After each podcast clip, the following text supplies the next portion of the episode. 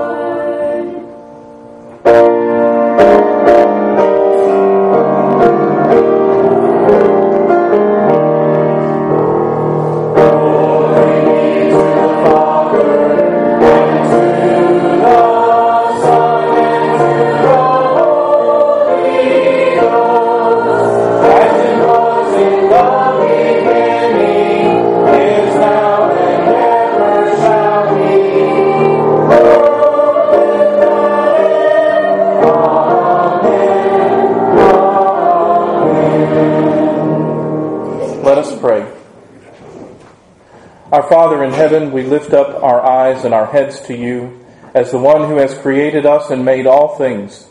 Lord, we look to you today to worship you, to lift up praises to you, to sing high the glory of our Savior. Lord, as we gather as your people today, we pray that you would be with us by your Spirit. We know that if you are not in our midst, we are not worshiping you as your word commands us to. And we pray, Lord, that you would be with us now, that you would assist us in our thinking, in our praising, in our reading of the Scriptures, in our hearing of it. Lord, that all of these things would bring glory and honor to you, and that we would see the blessed gospel and hope in the Lord Jesus Christ and believe it. And Lord, we pray now together out loud as you taught your disciples to pray, saying, Our Father, who art in heaven, hallowed be thy name. Thy kingdom come. Thy will be done, on earth as it is in heaven. Give us this day our daily bread, and forgive us our debts, as we forgive our debtors. And lead us not into temptation, but deliver us from evil. For thine is the kingdom, and the power, and the glory, forever. Amen.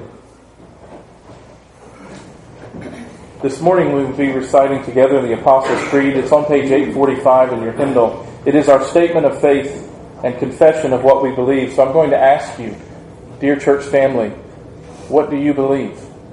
I believe in God the Father Almighty, maker of heaven and earth, and in Jesus Christ, his only Son, our Lord, who was conceived by the Holy Ghost, born of the Virgin Mary, suffered under Pontius Pilate, was crucified, dead, and buried.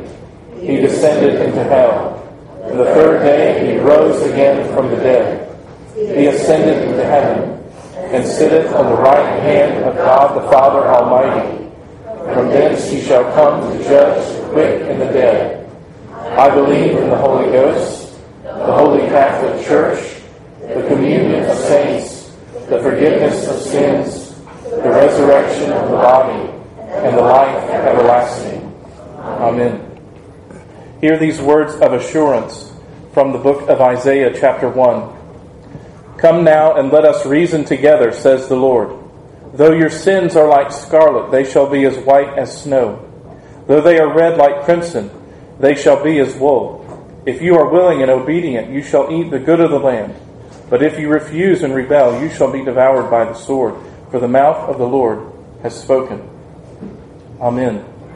Let's continue to worship, singing hymn number 672, Trust and Obey.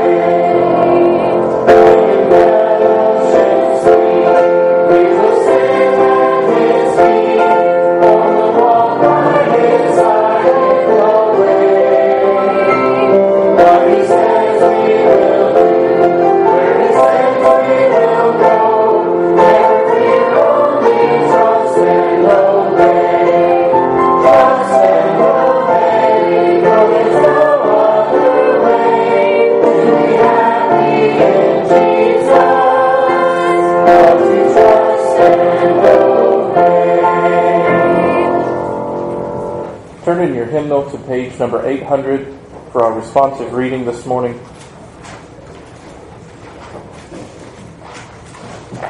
Page number 800, we're going to be reading out loud together Psalm 42. I'll begin with the light portion and respond out loud together with the bold. As the deer pants for the streams of water, so my soul for you, O God.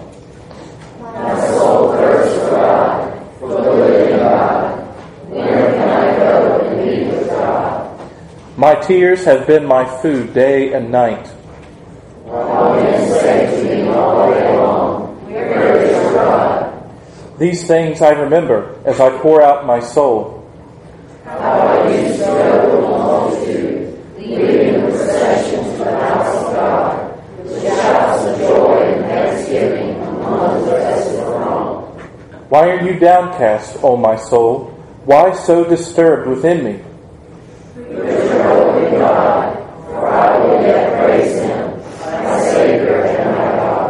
My soul is downcast within me.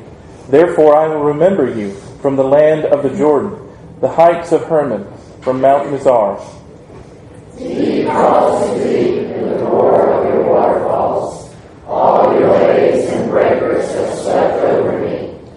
By day the Lord directs his love. At night his song is with me, a prayer to the God of my life. I say to God, my rock, why have you forgotten me? Why must I go about mourning, oppressed by the enemy?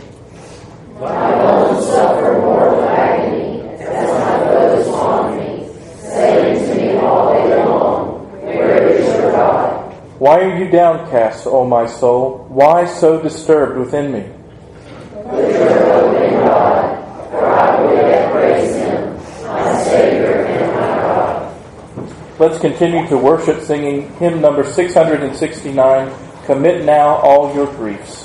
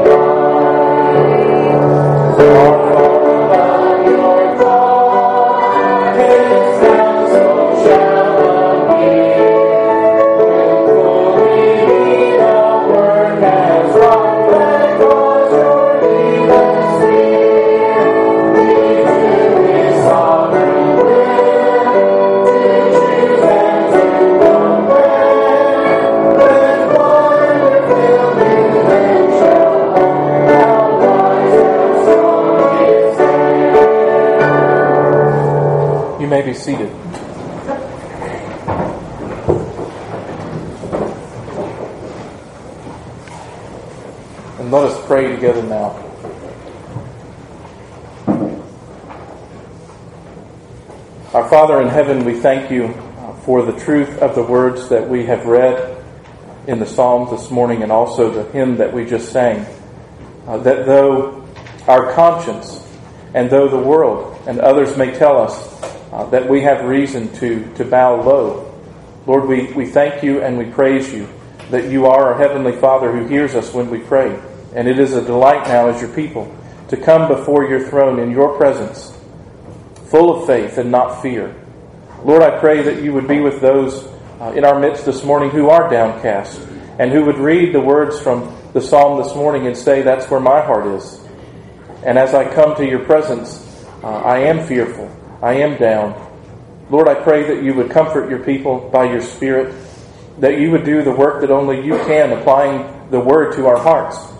And Lord, I pray that you would help us in our moment of need by your Spirit, that we would be comforted and also share in that comfort with others as we bear one another's burdens, as we obey your word. Lord, I pray that you would help us to walk in spirit and in truth with you. And Lord, I thank you and praise you for the opportunity to be here together in worship this morning, to come to the table of your grace, to have a sense of your love for us as you have poured it out through your Son, the Lord Jesus Christ, and you demonstrate through this meal. Lord, I pray that you would minister it to our hearts, that we would hear and believe the gospel today, and Lord, that we would leave here changed, that we would know that we have been in the presence of the living God. Lord, I do pray for those among us who are suffering physical, mental, and emotional trials. And as the calendar turns another page and we begin another year, Lord, we look to you for grace and for strength. I pray for those whose trials have jumped across the page of multiple years. And I pray, Lord, that you would be Almighty God to them, that you would remind them even this morning of your constant care and love, that you have not forgotten your people, and nor have you taken the eye of your blessing off of them. Lord, I pray that you would be with those who are going through financial struggles at this time of year, that you would be very near to them, and Lord, that you would provide. We cry out to you to provide for your people, to take care of them. And Lord, we thank you for the work that you do in the world, spreading the gospel through missionaries and the teaching of your word and the preaching of the good news of the Lord Jesus Christ. And we pray, Lord, that you would bless our participation in it as we give each Sunday. Lord, would you use our tithes and our offerings for the glory of the Lord Jesus Christ and the glory of his name among the nations? Would you please bless our missionaries and their families, that they would have great joy and delight in their participation in the gospel? And Lord, would you hold them up by your strength? Sometimes, I'm sure, for them it is a wearying work, and it is difficult to be away from family and friends, even this time of year around the holidays. And I pray, Lord, that you would be very close to them and use your people as an encouragement to them and a reminder that you have not forgotten them and that you are filling them with your Spirit to do the work that you call them to do. In your name, amen.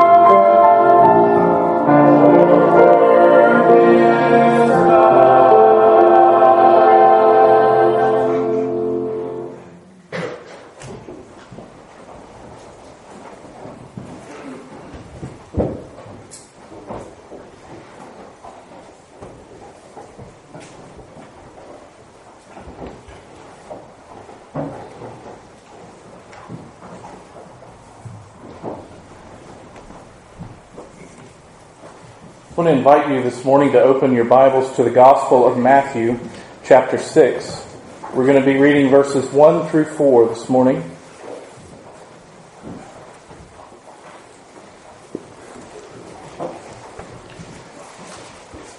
Matthew chapter 6, verses 1 through 4. The sermon is entitled, Pleasing God.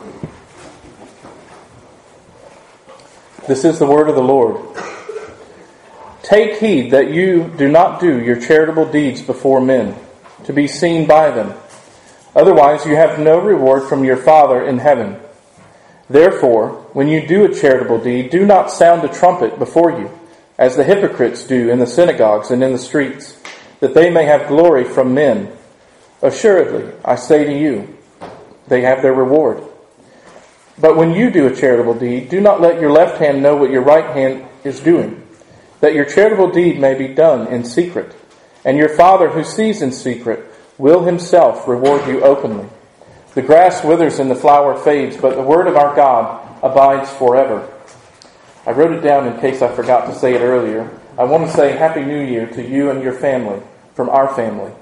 And I do look in faith to the Lord for what He will do in this new year, and I'm excited to see how He will provide for our families, how He will bless us in His word, and how He will continue to do His work here at Lebanon. What a joy and a privilege it is to be part of the family of God. This morning as we look at God's Word, we're returning to our series, Kingdom Life in a Fallen World, as we look at Jesus' Sermon on the Mount after a brief pause for Thanksgiving and Advent. On November the 14th, we finished chapter 5, in which Jesus said, "You shall be perfect, as your Father in heaven is perfect." And we said, as we looked at that passage, that Jesus is giving us His standard of righteousness, that you and I, as His children, are to be perfect.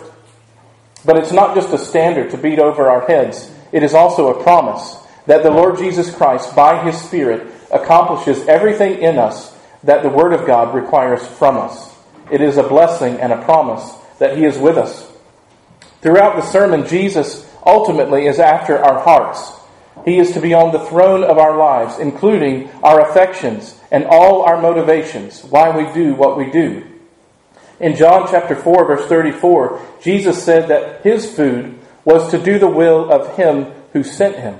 His ultimate desire in His life on this earth was to please His heavenly Father, that He would be pleased with the things that He said and the people that He interacted with, that everything He did would be for the glory of His Father. Pleasing the Father is exactly what Jesus teaches here. And He speaks to the slippery nature of our hearts, and it shows us that we truly have a need for a king. As we exist in God's kingdom, we are not little kings. We are those serving the King. And we serve in His kingdom, and our desire, our ultimate desire, should be to please Him. As we look at this passage of Scripture, I want to give you three general principles first. Secondly, playing the hypocrite. And lastly, a heavenly reward. First, three very general principles that I see from this passage of Scripture, what Jesus is teaching.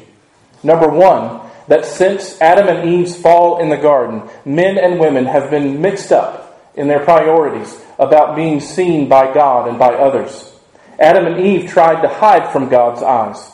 They exalted Satan's opinion of them, and they esteemed their self-worth more than obeying the expressed will of God.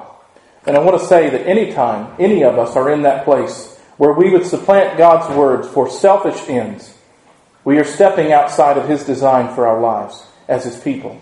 Anytime you don't obey God's word, it is against what He says, and the Bible calls that sin. And we should walk in His ways. We should obey His word, even if it is unpopular, even if it does bring the ire of a group of people. We absolutely should obey God's word.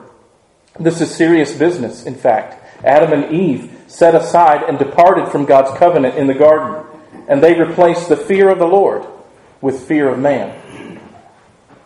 The second general principle is that Jesus has redeemed His people from the tyranny of sin, and He calls us through the power of the Holy Spirit to put sin to death every day. Paul taught this responsibility in Romans chapter 8, verse 13, and it is done through the Holy Spirit. Sin is too powerful for all of us. In Romans 8:13, Paul said that we are to put to death the deeds of the flesh by the Spirit. We would be wrong to believe that this work is not necessary. Well, I'm a believer. I belong to Christ. I no longer am under the power of sin. You're absolutely correct. But you do have indwelling sin in your heart. And it does affect the motivations and the inclinations of your mind, your appetites, and the things that you go after. So we would be wrong to say that this work is not necessary. And we would also be wrong to say that we have the power to do this on our own. We absolutely do not. As we said a few weeks ago, our strengths are too weak for us, and our weaknesses are too strong for us. And it is only as we rely on the Holy Spirit and the power of His grace in our lives that we actually see and experience victory over sin. That's second general principle. The third general principle is that God's people are to do acts of righteousness. Here he says charitable deeds. In the NIV it says acts of righteousness in general in verse 1. That we are to do those. And they're summarized here in the Sermon on the Mount in Jesus' teaching in chapter 6. Today we'll look at what it means to give alms or to give for the glory of God. Then he speaks about prayer and then about fasting. These were Jewish practices, things that anyone who was a good, practicing, God-fearing Jew, they would do these things. It was a part of their life. And they knew one another were doing them too because they wanted to honor God together as His people. This is the best and highest sense of the word religion in the Bible. Not the torn down word that we sometimes speak about today with derision. As in James chapter 1 verses 26 and 27, it says that we're to be doers of the word. That pure and undefiled religion is to visit widows and orphans in their affliction and to keep oneself unstained by the world. That's what the Bible says about religion. Now we, sinful people, have taken it and made it something that God never intended it to be. We take, just as the people in the Old Testament did, we take the things that God gives us to do, ways that we should walk in His presence in obedience, and we do those things but not bringing our heart along with us. We take our sacrifice, but we don't take ourselves. That's what Jesus is speaking against here. Our participation in these acts of righteousness, as Jesus calls them, is directly related to the glory of God, to pleasing Him. He is pleased when we do these things according to His Word, by His Spirit, filled with His grace. And it's also related to our enjoyment of His bountiful grace in our lives. John Piper has a slogan in his book, Desiring God. He says, God is most glorified in us when we are most satisfied in Him. Do you rest and receive His promises today? Do you rest in them? Do you receive them by faith? Are they true to you? Are they precious to you? Are they worth more than anything else as you look to Him in faith? Or are you looking somewhere else? So that's number one, three very general principles that I see in this text. Number two, playing the hypocrite. Jesus mentions the hypocrite as many times as He mentions the Heavenly Father in this passage of Scripture. Just at the end of chapter 5, He said, "Be perfect as your Heavenly Father is perfect." And then here, as He talks about giving and doing charitable deeds, or giving alms, as it says in the NIV, giving money to support the poor.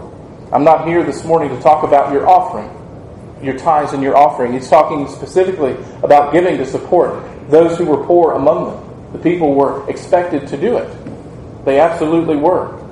But he's speaking about the hypocrite. And what that word means, it means an actor. It's from the world of theater. And in the ancient world of theater, the actors answered the chorus line. And this is exactly what Jesus is speaking about here. The hypocrite is giving alms to help the poor, maybe making a charitable donation. But they're not doing it to actually help the poor. They're doing it for the praise of other people. They're not giving for the sake of giving. They're giving for the sake of a purchase. They want to buy someone's praise. And their nice, kind words so that they can maybe feel better about themselves. What's interesting about these hypocrites, these actors, is that they didn't wear makeup in the ancient theaters. They wore masks. So they had to put on a mask to cover their face, to pretend to be something they weren't. And this is exactly what Jesus is saying in this masterful passage that He's teaching about the thoughts and inclinations of our hearts. He's saying, if you do this, if you give in this way so that other people will see you, you play the hypocrite. You put on a mask pretending to be a godly, righteous person, but yet behind that mask is a person who is begging for the praise of people. of other men, and you set aside the praise and adoration of your Heavenly Father. Because you're not giving glory to God in your giving. You want the glory for yourself. And you're not really interested in helping other people. You just want to buy their praise. That Jesus says that's playing the hypocrite. And it's clear in this passage from Jesus' teaching that not all acts of righteousness are pleasing to our Heavenly Father. Clearly His blessing is not on the hypocrite. He tells him, if you receive the praise of men, you have received your reward. You don't look for another one from your Heavenly Father. You've already received it. It's in your hands. Consider two examples. One from the Old Testament and one from the New. In Genesis chapter 4, when Cain brought his offering to God, when he took the fruit of the land and he offered it to the Lord, it says that the Lord he was not pleased with his offering. He did not accept it. And he was angry. And God responded to him and told him, sin is crouching at the door. It wants to master you. You must master it. And then in Acts chapter 5, Ananias and Sapphira, when everyone was living together and had all things in common, and people were coming and bringing the proceeds from the things that they sold for the good of the people of God, Ananias and Sapphira developed a plan. We're going to sell this plot of land that we own. We don't really need it. People are giving to the church. We'll do the same thing. But they were told that they came, when they brought their offering, they lied to the living God. And they were asked, why did you devise this plan in your heart? Why didn't you just keep the land? Wasn't it yours when you owned it? And weren't the proceeds yours until you brought it? Why did you want to put on a show and say that you gave more than you actually did? Why did you say you gave all the proceeds to the church when really you kept some back for yourself? And when they were told, you didn't lie to man. You didn't lie to us. You lied to our Heavenly Father. And what was the judgment that they received immediately? They were struck down and had to be carried out. They lied to the living God. They lied to God's people. But ultimately, as David said, before you and you alone have I sinned. They sinned before God. They wanted the glory of men, the praise of men. They wanted to be esteemed as givers, as people who give beyond what other people do. They were entirely infatuated with it. In John chapter 12, verse 43, it says, for they love the praise of men more than they love the praise of God. How about our hearts this morning? Do we give so that other people notice we put something in the offering plate when it goes by? Are we hoping that they'll see it? Do we stretch just enough that other people notice? That's one of the thought motivations that Jesus is after here. The religious motions are not what God is after. Going through the motions is not part of His design for you. He wants your heart, your affections, your desires, what draws you to do the things that you do. That's what He's after. The question that Jesus is probing their hearts with is, why are you giving the gift? Whom do you want to please? Don't you know that you can't hide from me any more than Adam and Eve could hide from me in the garden? I see everything down to the thoughts and intents of your heart. Don't you know that what they sinned, their sin ultimately was in the garden, was a departure from my covenant. They walked away from me. They took the fear of the Lord and said, I can live this life on my own terms. I can walk in the fear of man and set aside God's covenant and depart from Him, and I can still live. And isn't that ultimately where many of us struggle? That we can have life on our own terms. We can do it according to our own designs, our own desires.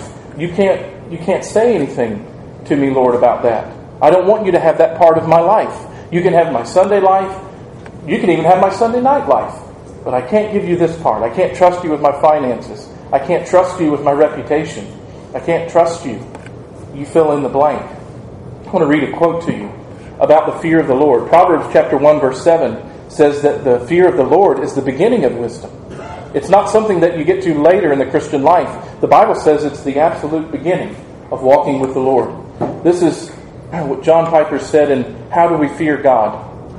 A sense of awe and respect for the majesty of God. That's what the fear of the Lord is. It means that God is, in your mind and heart, so powerful and so holy and so awesome that you would dare not run away from Him to other things, but only run to Him, away from those other things.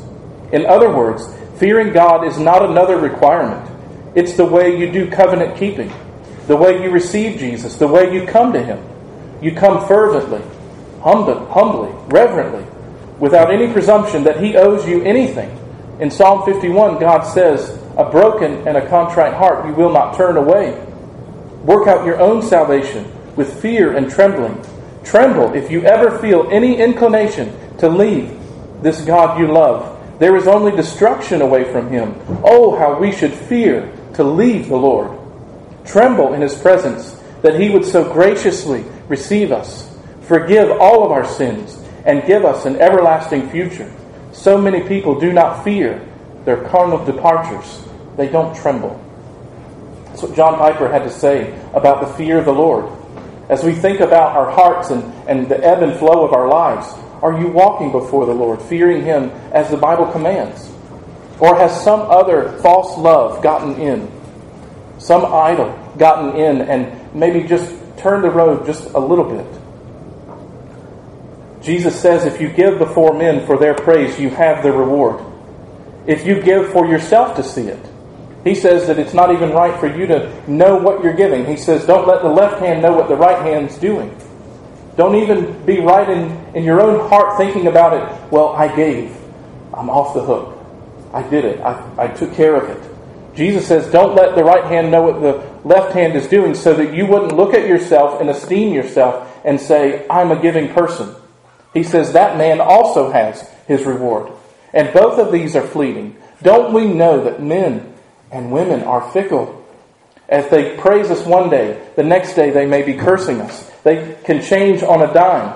And don't we know that the Scripture is true, that our hearts are deceptive? That one day we might say we're good, and the next day what we thought was good is no longer good, it's bad. Our hearts are fickle. Men and women are fickle. We should be living to please the Lord. So lastly, a heavenly reward. And why does Jesus talk about rewards? What's all this talk of rewards? If I'm to be giving for the glory of God, preacher, and you say I'm not to give for the praise of men, or to ease my own conscience, why is Jesus here in this passage talking about rewards? And I want to talk about just a few of them. The first is a reward that we receive from our Heavenly Father. As we walk in obedience and faith before Him, we truly are participating in God's glorious gospel work to provide for His people. As we pass the offering plate on Sundays, have you thought about that? That the Lord is using your obedience to provide for the needs of this church, but also for the needs of other people. As you give for what is called our shepherding fund, have you thought that I am giving in obedience to the Lord and that it is being used to comfort and care for people who truly have needs? That it's a matter of obedience for our hearts. There is also a reward of a deep and abiding sense of joy that by God's work, I am reconciled to my Heavenly Father. My debt is paid in full. We said that this morning in the Lord's Prayer. Let us forgive us our debts as we forgive our debtors. Lord, forgive my debt of sin based on the finished work of Christ and what He did on the cross. Money is absolutely a powerful tool in this world for good and for bad. But never be mistaken that you or I could buy God. Ever. Thirdly, a blessing, a reward that we receive is the blessing of a clear conscience before God and true peace with Him. Maybe this is underestimated in our world today. As Jason said in Sunday school, our conscience, many people in our society, their conscience is seared to the point that it doesn't exist. There's nothing that's too bad. There's nothing that's too far away from what God's Word commands to do. Everything is open. It's open season to do anything we'd like. I'm the master of my own ship. I'm the one who sets my own fate. I can do whatever I would like. The Bible says that you and I are not for sale. The Bible says we were bought with a price. The price of the blood of the precious Lamb of God. What men do or say is not the final measure of who you and I are. Do you believe that to be true? And the fear of man has a powerful bent to cause us to do and say things, to commit to things that we would never do if our conscience was alone. But let someone else speak or say something and speak about its worth, and immediately we cower under it. They'll only love me or like me or prefer me if I say yes or if I do it, if I don't go there, if I don't associate with these people. That's a true pull at our hearts in this world because of our sin. But listen to these words from Hebrews chapter 11, verses 24 to 25. By faith, Moses, when he became of age, refused to be called the son of Pharaoh's daughter, choosing rather to suffer affliction with the people of God than to enjoy the passing pleasures of sin, esteeming the reproach of Christ greater riches than the treasures of Egypt, for he looked to the reward. He looked to the reward of being called a faithful son of the living God, that he would one day be in his presence. He knew that he would. And he said, I would rather be called a child of God than take the name of the richest people on the earth at that time and live in pleasure while God's people, my brethren, suffer. I would rather be there. I would rather be poor in this world and rich to heaven. In 1 Corinthians 15, verse 10, Paul said, But by the grace of God I am what I am, and His grace toward me was not in vain. If the Lord has set His love on you, it's not in vain. He's not hoping that you'll help Him in the great work of calling you to Himself and making you a son or a daughter of the living God. And He absolutely doesn't need you to give to take care of His people. But He invites all of us to be part of His work of comforting His people, of caring for them and providing for them. It is far better for us to not have the temporary earthly praise of men and to have His, our Heavenly Father's approval forever. We need one another in this fight against sinful desires. We need love and encouragement. We need true companionship as the people of God.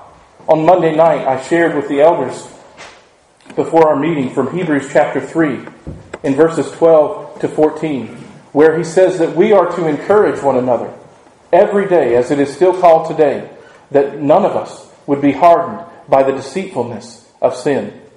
That every day we would encourage one another as you hear one another, well, I'm down, or this has been a difficult time, or this last couple of years really has challenged my faith, or I just don't feel as close to the Lord. I don't sense His presence. And the Bible says that we're to encourage one another. We are to participate in the communion of the saints, that we would be able to encourage one another, husband and wife, friend, co-worker. Trust the Lord. He is faithful. He makes promises to His people and He keeps them. Don't walk away from the Lord. Sin is deceitful. It will make you think that right is left and up is down. But God's Word says that He doesn't change. What has started by the grace of God in your heart and in mine is to be carried on by His grace and not in our strength. I want to just share with you, lastly, a quote from a book that was written in 1986 by a lady named Melody Beattie. She wrote a book called Codependent No More, where she saw in the world a sense in which people were depending on one another for their own self-worth. To decide what is to be esteemed in me or not is whether you like it or not. And if you don't like it, then I should change. And her answer was, in 1986, she said, the only way that you and I have any hope of escaping and stop living for the praise and approval of other people is to love ourselves, to look inside ourselves for what is worth praising. And this is woefully short of the Word of God. We are not to look to ourselves to magnify ourselves. We can't say what is lovely or beautiful. The Word of God says that He is. And what we should be asking the Lord for, if this is a struggle for us, walking in the fear of man, is that He would give us such a sense and a view of the fear of the Lord, that we would not be thinking less of ourselves, but that we would spend less time thinking of ourselves and looking to Him. He doesn't want you to feel like the scum of the earth or a worm. You are a son or a daughter of the living God. And He spent every ounce of life and poured out blood from His precious Son, that you or I would be one and purchased, that we would be with Him forever. Let's pray. Father, we thank You for this word from the Lord Jesus this morning, even though it does poke and prod and scrape at our hearts. It is truth, and we need to hear it. We need to hear the truth of the living God, that what is most important in our lives is that we please You and not ourselves, that we please You and not other people, and that what the voice of the crowd says is not significant. Lord, I pray that You would help us to find our identity and our worth and our name in You, that You say we belong to You. And Lord, I pray that You would bless us in our giving of our time, giving of money, giving of our talents for the sake of the glory of God and for the benefit of your people. Lord, I pray that you would do this in our lives. Help us to see areas where we maybe are self-deceived, where we think we are not playing the hypocrite, but maybe we are, where we wear a mask and hope that other people will enjoy and delight in the things that we do. Lord, help us to confess this before you and to walk in faith and repentance, that we would be refreshed in your presence and know that it is only to you that we live. In your name, amen. Let's stand together and sing. No, I'm going to wait to do that. I apologize. Don't stand and don't sing. Not yet. At this time, I'd like to ask the elders to come forward who will be participating in the Lord's Supper together.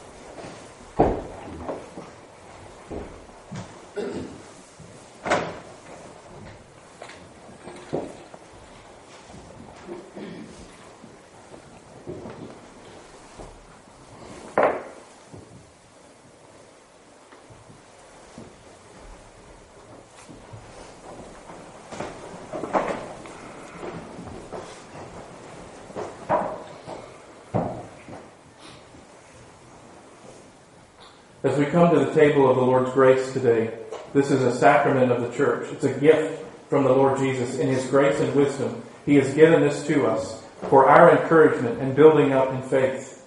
This is a meal that he greatly desired to partake in with the disciples, as he says in the gospel.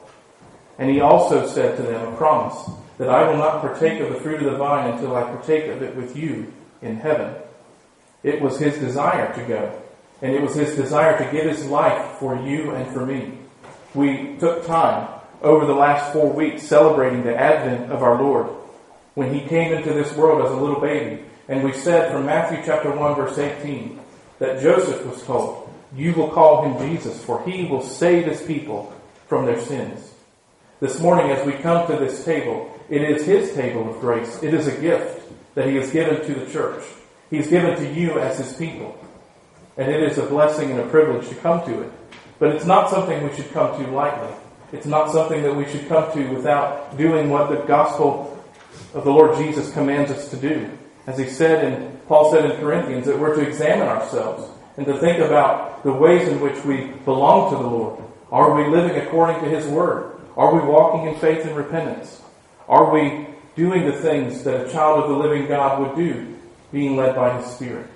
So after I read the words of institution this morning, we'll have some time to pray and to search our hearts and ask that the Lord would show us ways that we might need to repent, that we would come and partake of the Lord's Supper in a worthy manner in honor of the Lord Jesus Christ, and truly feed upon him as he is offered to us in this meal. These are the words of institution from 1 Corinthians chapter 11. For I received from the Lord that which I also delivered to you, that the Lord Jesus, on the same night in which he was betrayed, he took bread. And when he had given thanks, he broke it and said, take, eat. This is my body which is broken for you. Do this in remembrance of me. In the same manner, he also took the cup after supper, saying, this cup is the new covenant in my blood. This do as often as you drink it in remembrance of me. For as often as you eat this bread and drink this cup, you proclaim the Lord's death until he comes. Therefore, whoever eats this bread or drinks this cup of the Lord in an unworthy manner will be guilty of the body and blood of the Lord. But let a man examine himself, and so let him eat of the bread and drink of the cup. For he who eats and drinks in an unworthy manner eats and drinks judgment to himself, not discerning the Lord's body. For this reason many are weak and sick among you, and many sleep. For if we would judge ourselves, we would not be judged. But when we are judged, we are chastened by the Lord, that we may not be condemned with the world. Therefore, my brethren, when you come together to eat, wait for one another. But if anyone is hungry, let him eat at home, lest he come together for judgment. And the rest I will set in order when I come. That's 1 Corinthians chapter 11, verses 23 to 34. I want to take a few moments now as we come to the table of the Lord's grace to ask Him to examine our hearts, to show us the ways that we may need to repent in faith before Him. This is not so you feel terrible about yourself. This is so you would be honest before the Lord about your own heart and your conscience, and that it would be clear before Him in confessing sin. So after a few moments, as we silently confess our sins to Him, I'll pray out loud together. Let us pray.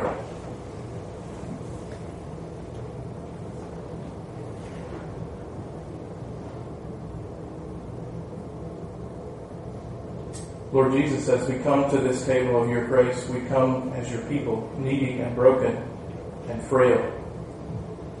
Lord, we confess that there are things that your word tells us to do that we have left undone, and there are things that you've told us not to do that we have done. And we confess those sins before you, the great and living God, the almighty heavenly Father that we praise, Lord, is the one that sometimes we depart from and lack the covenant keeping that our first parents, Adam and Eve, participated in.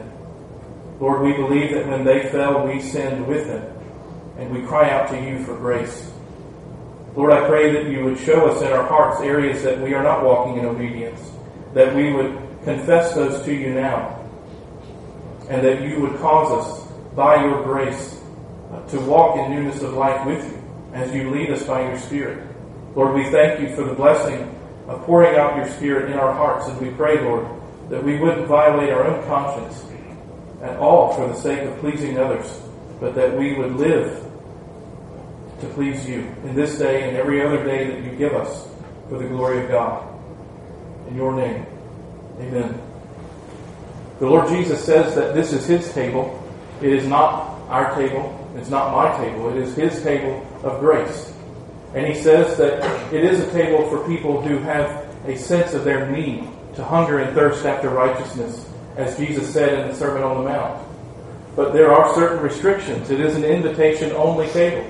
If you have not trusted in the Lord Jesus Christ and believed in Him by faith and trust that He alone is the reason that our Heavenly Father accepts you, then you ought not come to this table. If you are walking in some unrepentant sin and not willing to confess that to the Lord and want to keep it from Him, you ought not come to this table. And if there is something between you and a brother or sister that is as yet unresolved, and you haven't done everything that you can by the Lord's grace to absolve it, to take care of it, then you ought not come to this table. We believe that God has called covenant families to Himself. So we do participate together as families, but if your children have not made profession of faith, then they should look to the Lord and trust in Him and participate at another time. But should be here and pay attention during this service of worship. This is a sacred meal that the Lord has given to His people. Having fenced the table, it is not the table for the perfect, not for people who have won the righteousness that Christ earned on the cross. This is a table for you to lift up your head and look to the Lord and partake in the meal that He has given for His people. He calls you beloved and blessed. In Jeremiah, He calls you the apple of His eye. You are His people. And He says, "These are my gifts to you. Come and feast upon me, for in me everything that my Father required I have done for you." This is the table of His grace, and we should come and be thankful that the Passover lamb was sacrificed once and for all for us. These are the elements that the Lord gave us in His supper, as He chose and saw fit to feed His people. He said on the night that He was betrayed that He took the bread and He broke it before the disciples, and He told them, "This is my body, which is broken for you. And as often as you eat it, remember me. I gave it for you. I am the Passover lamb. Everything that I did was to secure your salvation." He also said that after the supper, He took the cup, and He told them, "This is the new covenant in my blood, which is poured out for you for the remission of sins. Drink you all of it, and trust only in me," not in anything else, not in yourself, not in your good works, your good intentions, or even your good conscience, Look to me only. I am the Passover lamb, and I gave my life for the sins of my people. I'm going to ask the elders to come down as we partake in the Lord's Supper. These are the gifts of God for His people. Let us rejoice as we participate in this meal by faith. It is His blessing to us.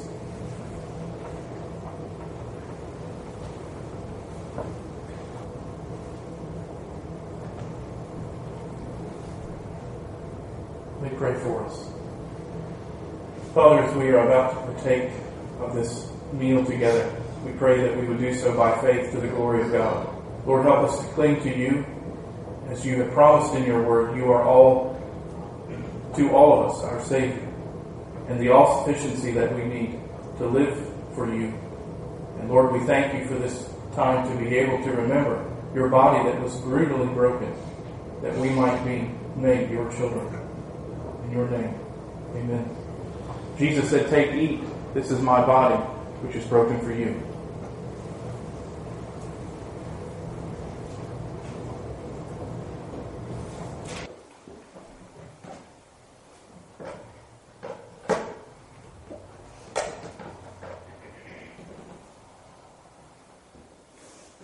Let us pray.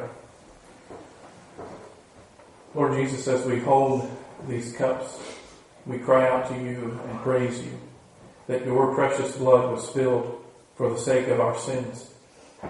Lord, we thank You that the perfect righteousness of the Lord Jesus Christ and His shed blood has cleansed us from our sins, but has also made us the righteousness of Christ in You. Lord, we thank You that we, even though we don't understand all that it means, that this exchange happened, that Your word says that it is true. And Lord, we thank You that You have not only cleansed our hearts, You've cleansed our conscience, and You have placed us before You in Your presence as Your sons and Your daughters. Amen. Jesus said, "This is the new covenant in my blood. Drink you all of it."